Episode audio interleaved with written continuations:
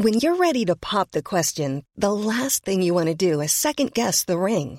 At Bluenile.com, you can design a one of a kind ring with the ease and convenience of shopping online. Choose your diamond and setting. When you find the one, you'll get it delivered right to your door. Go to Bluenile.com and use promo code LISTEN to get $50 off your purchase of $500 or more. That's code LISTEN at Bluenile.com for $50 off your purchase. Bluenile.com code LISTEN. Ryan Reynolds here from Mint Mobile. With the price of just about everything going up during inflation, we thought we'd bring our prices down. So to help us, we brought in a reverse auctioneer, which is apparently a thing.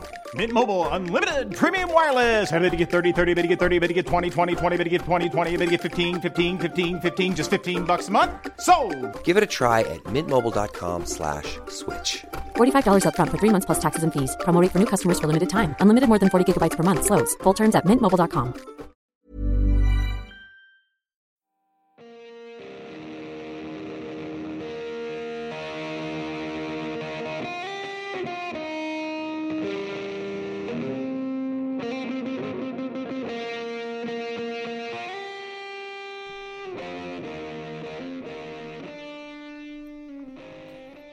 This episode of American Biography is brought to you by our new patron, Al, who's joined the ranks of sustaining patrons that subscribe to support the podcast through our Patreon page. If you are able and wish to help the show financially as well, just go to www.patreon.com forward slash ambio. That's A-M-B-I-O. And sign up to become a recurring donor, for which you'll receive special bonus episodes, such as the one I'm currently working on about Aaron Burr, whenever they're released.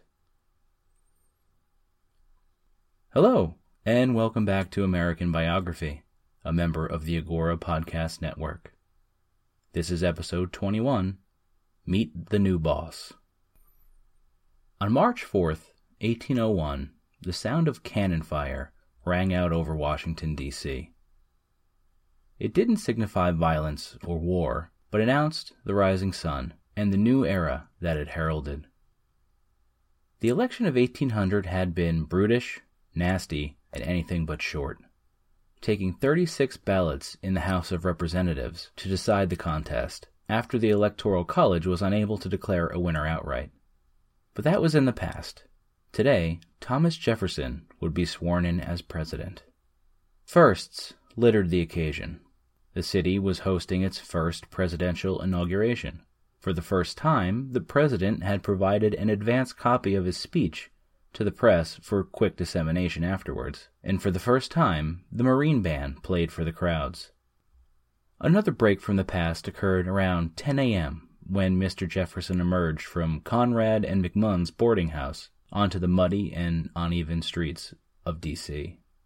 Forswearing the magnificent coach and team of six his predecessors had used, he instead chose to proceed to the capital on foot, cutting the appearance, in the opinion of one onlooker, of a plain citizen without any distinctive badge of office. Nature itself seemed to endorse the proceedings, providing a brilliant late winter day that could brag a noontime temperature of 55 degrees. But even with the fine weather, the scene was surely a mix of exhilaration and foreboding.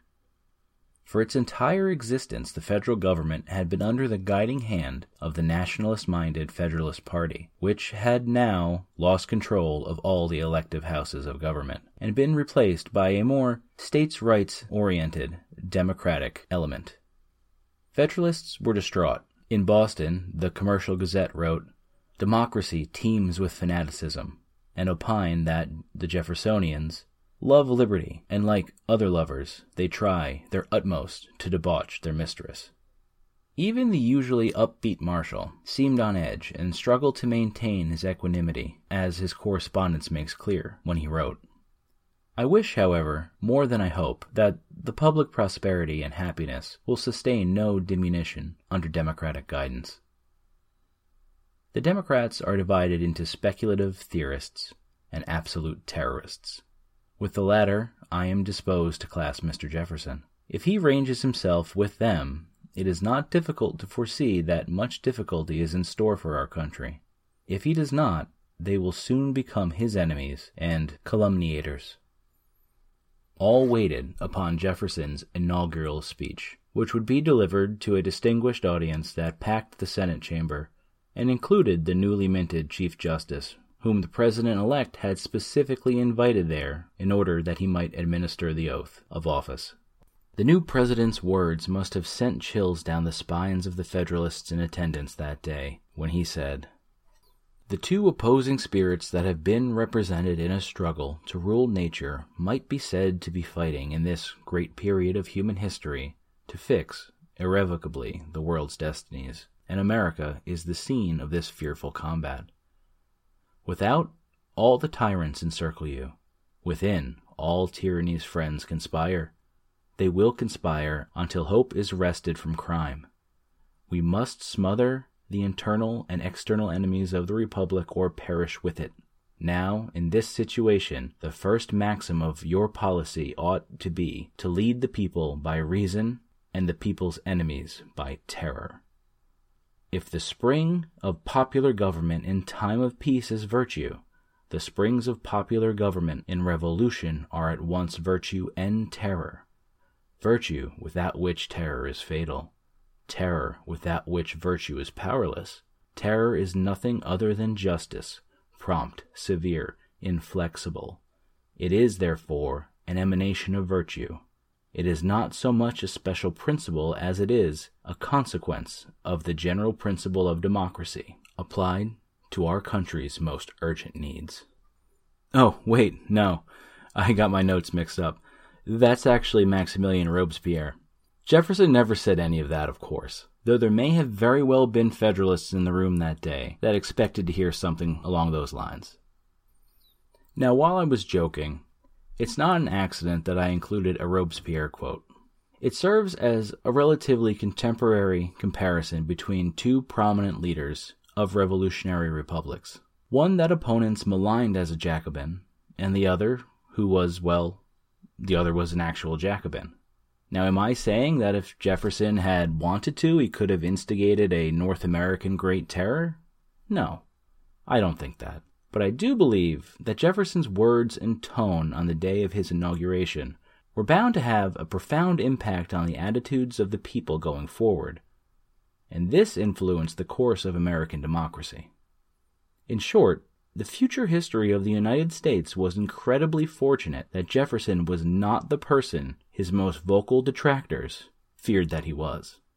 What Jefferson's speech established that day was no less than the expected normative behavior following an American election, in a world where the other most prominent example of a large republic was France, where a chaotically bloody decade that had seen the failure of the rule of law, the scrapping of constitutions, the invalidating of election results, and systematic politically motivated murder, eventually ending in dictatorship, had just come to an end.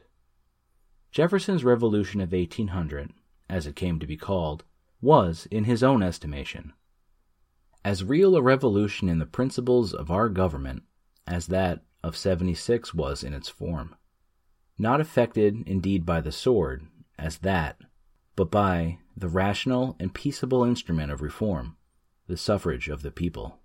So, unlike Robespierre, who called for the violent cleansing from the body politic of those the authorities labeled as enemies, Jefferson called for unity and reconciliation, even with, especially with, those who called him Jacobin. And for comparison's sake, here's some of what he actually did say. During the contest of opinion through which we have passed, the animation of discussions and of exertions has sometimes worn an aspect which might impose on strangers, unused to thinking freely and to speak and to write what they think. But this being now decided by the voice of the nation, announced according to the rules of the Constitution, all will, of course, arrange themselves under the will of the law, and unite in common efforts for the common good.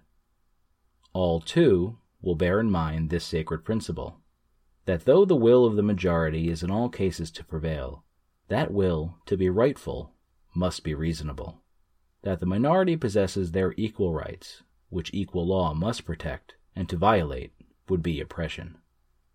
Let us, then, fellow citizens, unite with one heart and one mind. Let us restore to social intercourse that harmony and affection without which liberty and even life itself are but dreary things. And let us reflect that, having banished from our land that religious intolerance under which mankind so long bled and suffered, we have yet gained little if we countenance a political intolerance as despotic, as wicked, and capable of as bitter and bloody persecutions. Every difference of opinion is not a difference of principle. We have called by different names brethren of the same principle. We are all Republicans. We are all Federalists. If there be any among us who would wish to dissolve this Union or to change its Republican form, let them stand undisturbed as monuments of the safety with which error of opinion may be tolerated, where reason is left free to combat it. Jefferson had determined that he would be gracious in victory, and his speech soothed many a nerve. Marshall was as impressed as anyone, writing afterwards, I have administered the oath to the President. His inauguration speech is in general well judged and conciliatory. It is in direct terms giving the lie to the violent party declamation which has elected him, but it is strongly characteristic of the general cast of his political theory. Gracious and conciliatory or not, before long Jefferson and the Republicans would move to implement the government reforms that they were elected by the people to enact. But before we get to that, I want to first talk about the reform program John Marshall was quietly initiating at the Supreme Court. Now, you may have picked up on this last time, but in case you didn't, the court was sort of the red-headed stepchild of the national government. For example, in 1796, as the construction of Washington, D.C. progressed, a House Planning Committee recommended a building for the court since it was, you know, one of the three branches of the government but somehow the money for this never materialized.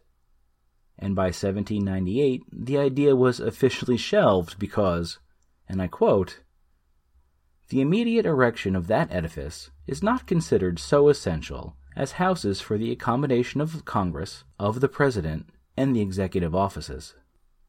So, the highest court in the land would be assigned Committee Room 2 on the ground floor of the north wing of the Capitol building which was sort of tucked in adjacent to the main staircase. Not entirely dissimilar from Harry Potter's room, now that I think about it, when he stayed at his aunt and uncle's house in the Muggle world. In a descriptive passage, Marshall biographer Jean Smith lists some of what the court would have to make do with and what they would have to do without in the new federal capital.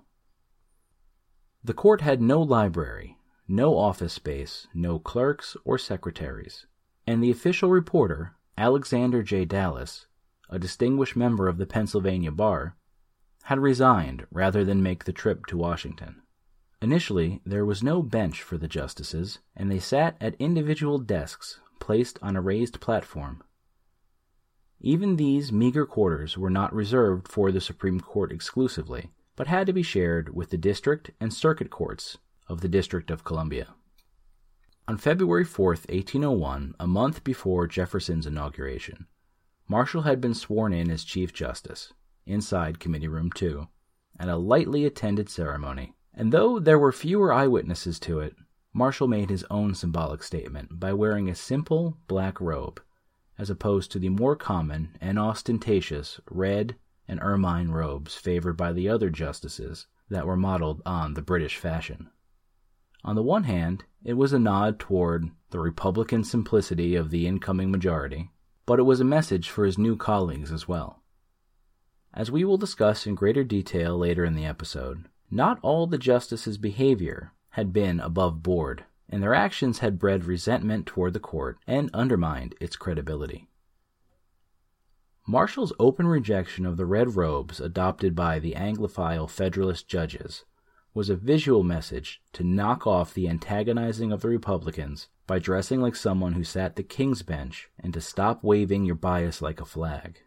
This would be but one of the subtle ways Marshall sought to remove the court from the political controversies of the day in order to rehabilitate its image and reassert its moral authority.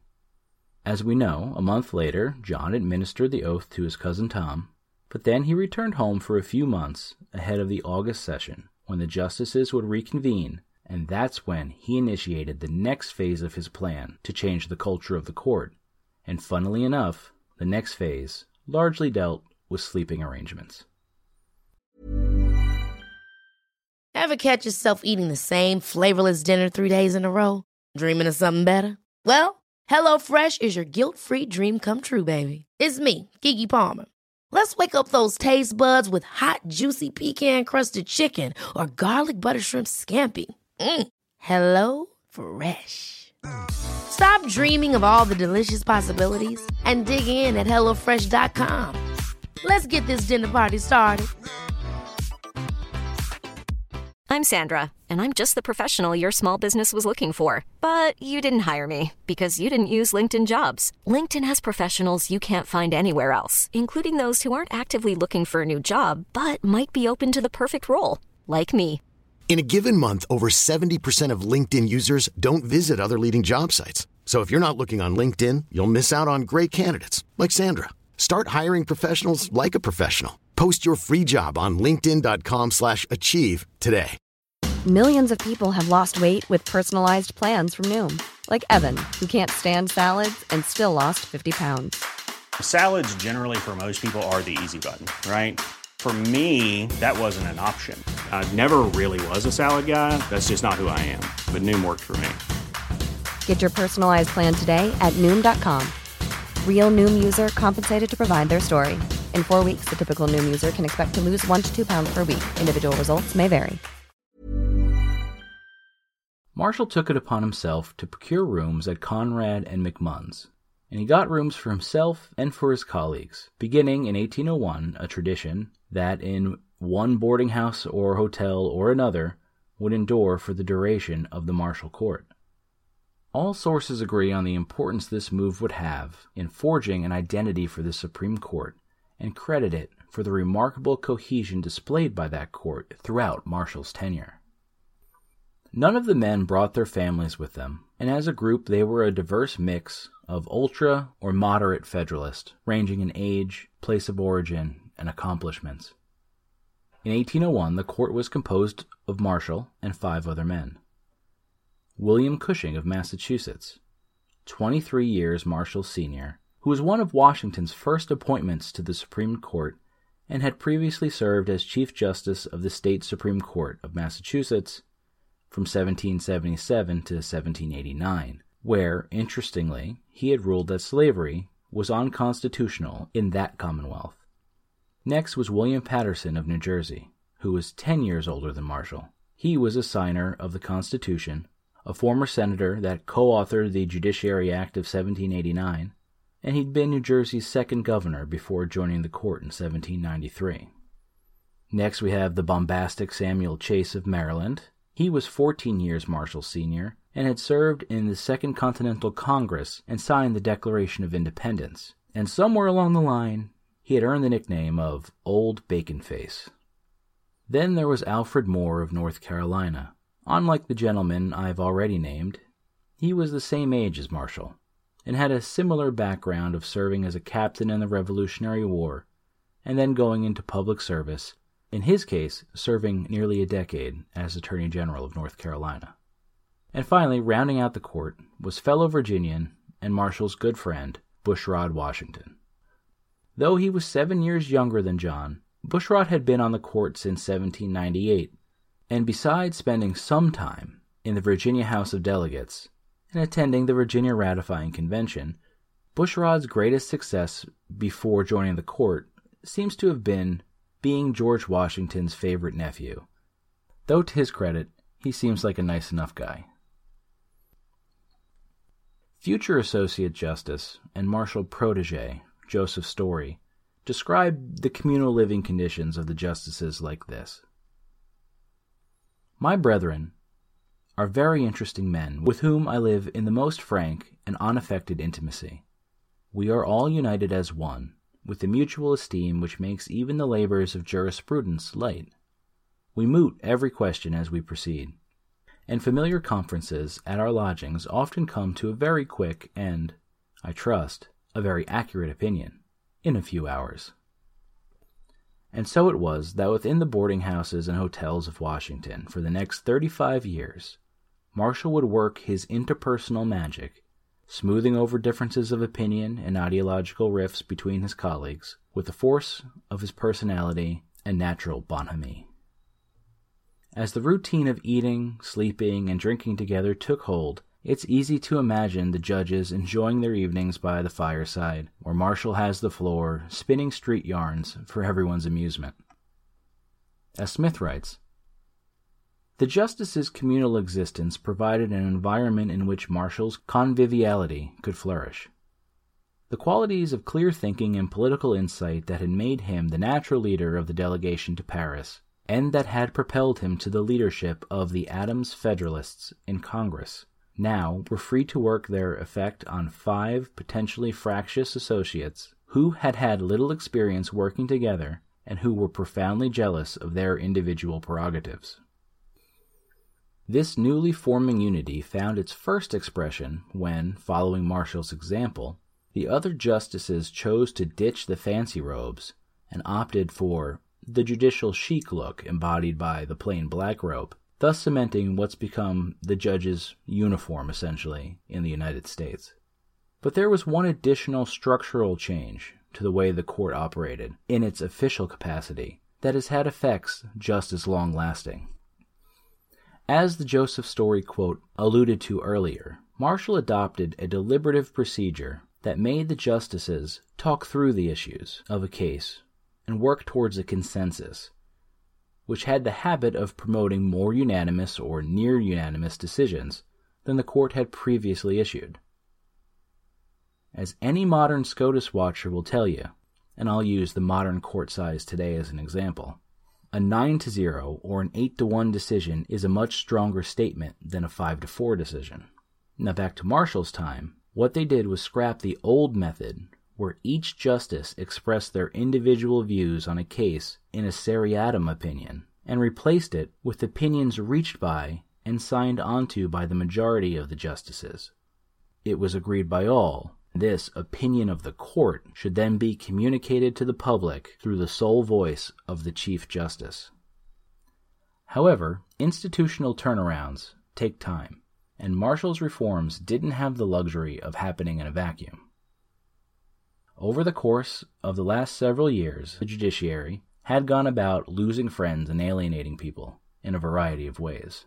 Some of these, like the Midnight Judges and the Judiciary Act of 1801, had little to do with the justices themselves or federal judges.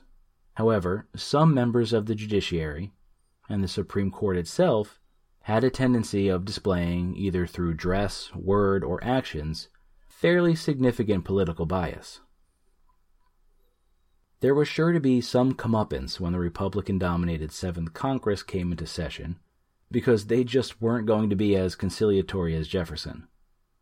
Here's how Beveridge describes them in his wonderfully over the top way. The Republican multitude demanded the spoils of victory. Federalist taxes were, of course, to be abolished, the Federalist Mint dismantled, the Federalist Army disbanded, the Federalist Navy beached. Above all, the Federalist system of national courts was to be altered. The newly appointed Federalist national judges ousted and their places given to Republicans. And if this could not be accomplished, at least the national judiciary must be humbled and cowed. Two weeks after Jefferson's inauguration, the able and determined William Branch Giles of Virginia, faithfully interpreting the general Republican sentiment, demanded the removal of all the judiciary's executive officers indiscriminately. This would get rid of the Federalist marshals and clerks of the National Court. They had been and were, avowed Giles, the humble echoes of the vicious schemes of the national judges, who had been the most unblushing violators of constitutional restrictions. Again, Giles expressed the will of his party. The Revolution of 1800 is incomplete so long as that strong fortress is in possession of the enemy. He therefore insisted upon the absolute repeal of the whole judiciary system.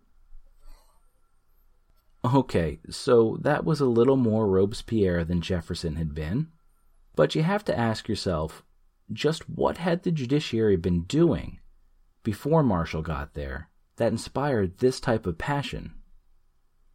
Well, in general, we should start with the fact that the courts are courts, and Americans historically sort of just have a chip on their shoulder when it comes to authority figures.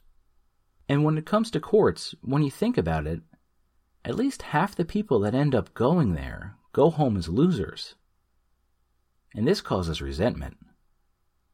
You suffer an adverse judgment in a lawsuit? Blame the judge. Hauled before the magistrate and levied a fine for jaywalking? Obviously, the laws are unjust, and you're being persecuted for your political beliefs by a corrupt law enforcement official. Are you facing foreclosure?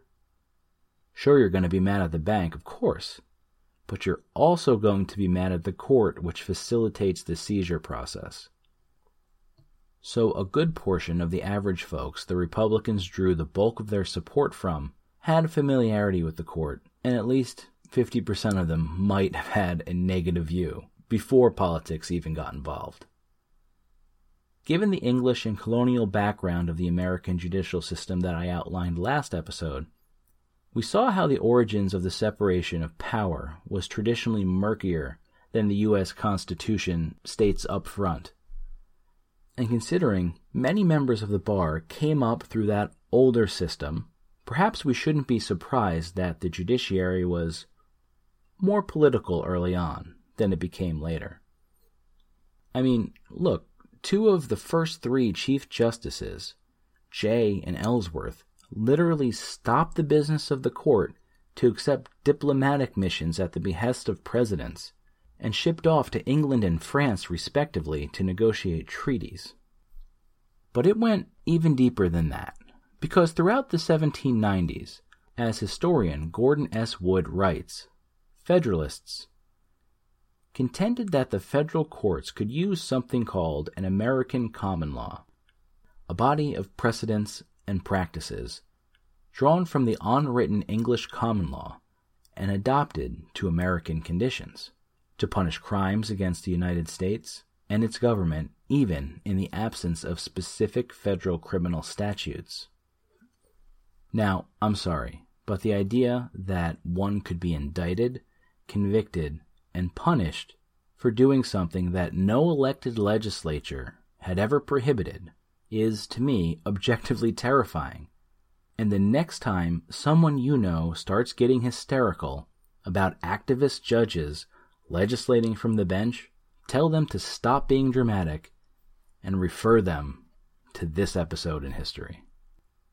Seriously, I don't usually give credit to Jefferson once, much less twice in an episode, but I think he sums this whole movement up nicely when he called it an audacious, barefaced, and sweeping pretension to a system of law for the United States without the adoption of their legislature and so infinitely beyond their power to adopt. So in 1800, we can see a confluence of events. You have the judiciary being used as a political football, judges wearing their politics on their sleeves, and judges' enforcement of unpopular and unpassed laws, all of which, to quote Beveridge, aroused that public fear and hatred of the courts which gave Jefferson and the Republicans their opportunity.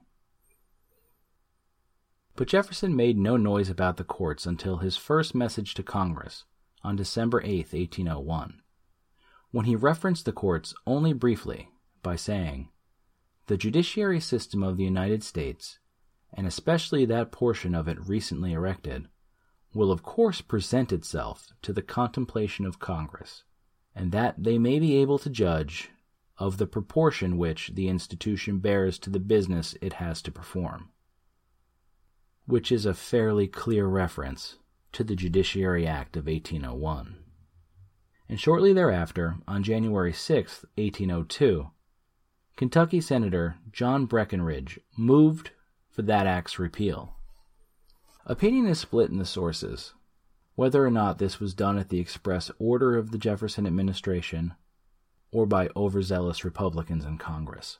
And I tend to think that it is likely part of a coordinated Republican effort. But it is worth noting that Jean Smith feels, at this early stage, such a big move would not have been to Jefferson's taste because such a partisan stroke could gin up partisan rivalries nationwide and diminish the Republicans' widespread popularity. In any case, Breckinridge argued that the increase in the size and scope of the federal judiciary made by the 1801 reforms weren't necessary, and that the growth was unsupported by the volume of business coming before the courts, and asserted that if Article 3 of the Constitution empowered one Congress from time to time to ordain and establish inferior courts, certainly that power moved in two directions, and that a later Congress, equally empowered, could choose to shrink the judiciary as well. Now, the Federalist minority in Congress lost their collective minds over this argument, as you can imagine, and objected, arguing that Article 3 of the Constitution guaranteed federal judges their salaries during the continuance of office and their tenure during good behavior. In addition, it specifically prescribed impeachment as the mode for the removal of judges, if there was an issue. To the Federalists, all of this suggests that Congress wasn't really allowed to just legislate a sitting judge's position out of existence right from under him. To this, the Republican majority would respond, You know what? You're absolutely right. We'd never dream of messing with a judge's salary or his tenure, but we absolutely can abolish the office itself, and oh, look, we have the votes to do that. And so it was that after more than a month of debates, the repeal was passed in the Senate on February 13 by a narrow margin, but then speedily approved by the large Republican majority in the House of Representatives before being signed into law by Thomas Jefferson on March 8th. Now, I know what you're thinking. Obviously, the dozens of judges who just lost their jobs are totally going to sue and I can't wait to see how the Marshall Court is going to rule on this. This will probably be epic. Well, here's the thing the Supreme Court was supposed to meet in June of 1802, a full month before the repeal went into effect. But the funny thing is, the Republican Congress passed the Judiciary Act of 1802 in the meantime, which canceled the June term of the Supreme Court and reduced the court to a single four week term beginning in February of 1803, while also establishing six regional circuit courts that the justices themselves would now have to ride, along with district judges. And if you hear the sound of an avalanche in the distance, that's just the moral high ground falling out from beneath the Republicans' feet. So the Supreme Court wouldn't get to rule on the constitutionality of the questions raised by the repeal before the repeal went into effect, and the justices themselves needed to figure out if they were going to accept what had happened and ride the circuit courts as their jobs now seemed to demand, or if they were going to resist in some way. Marshall wrote to his colleagues it having now become apparent that there will be no session of the Supreme Court holden in June next, and that we shall be directed to ride the circuits, before we can consult on the course proper to be taken by us. It appears to me proper that the judges should communicate their sentiments on this subject to each other, that they may act understandingly and in the same manner. We can see here in action Marshall's concern with unanimity and figuring out how the court should proceed as one. That he's leaving open the possibility to resistance suggests that he's not certain that what's transpired was in fact legal, but also that he's flexible on the question. Samuel Chase, a man who never met a brick wall that he didn't try to put his head through, was the only justice to object to the constitutionality of the repeal in the correspondence between the justices. And most of the others seemed to just share the opinion expressed here by Cushing. It is not in our power to restore to them, meaning the midnight judges, their salaries, or them to the exercise of their offices. Declining the circuits will have no tendency to do either. Suppose we apply or represent or remonstrate to the President. What can he say? Gents, there is no law. I cannot control Congress. And you and I know we cannot control the majority. By June, the consensus was clear. The judges would ride the circuit, and the Supreme Court would acquiesce and avoid being embroiled in a partisan fight it would probably lose. For now, discretion had been the better part of valor.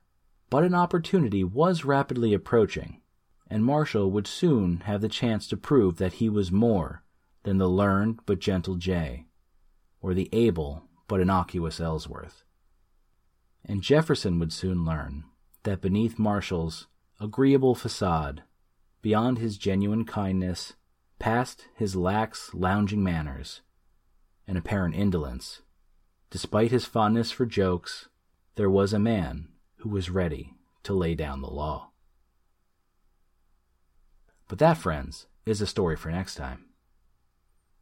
Till then, why not do yourselves a favor and check out the Agora podcast of the month for September, The Lands of Leviathan, where hosts Peter and Brock have some fun analyzing concepts and theories from political science and international relations, using some of the best loved sci fi fantasy worlds there are. Interested in state formation in the zombie apocalypse? Ever wonder what would happen if the UN had the Jedi Council at its disposal? Or maybe you're curious to know what it would take to achieve a future like Star Trek. All this and more await you on iTunes or at thelandsofleviathan.com. Now, some of you may recall that American Biography is participating in the Endangered Words Project which is trying to raise awareness for the 50 words and phrases most likely to go extinct from the American lexicon. I have incorporated one of the phrases from the Dictionary of American Regional English's list into today's episode. So here's a little challenge. Let's see if you can pick it out and post it on the American Biography Facebook page or tweet it at me at American underscore bio. For those of you that follow American Biography on social media, you may have seen recently that the show's gotten some very good press, and we've been mentioned in articles in both The Guardian and The Wall Street Journal. And even cooler, I was recently profiled in my alma mater's student run newspaper, the Rowan University Whit, which I used to write for. So, needless to say, this is an exciting time for me, and I'd love to keep the momentum going, so please consider, if you haven't already, giving the podcast a review on iTunes or wherever you download it from, or just tell some friends and family that you think might like it. I really appreciate it. Well, that's all for now. As always, if you need to get a hold of me, just send an email to AmericanBiographyPodcast at gmail.com. Okay, thanks for listening, everybody, and I hope to talk to you again soon.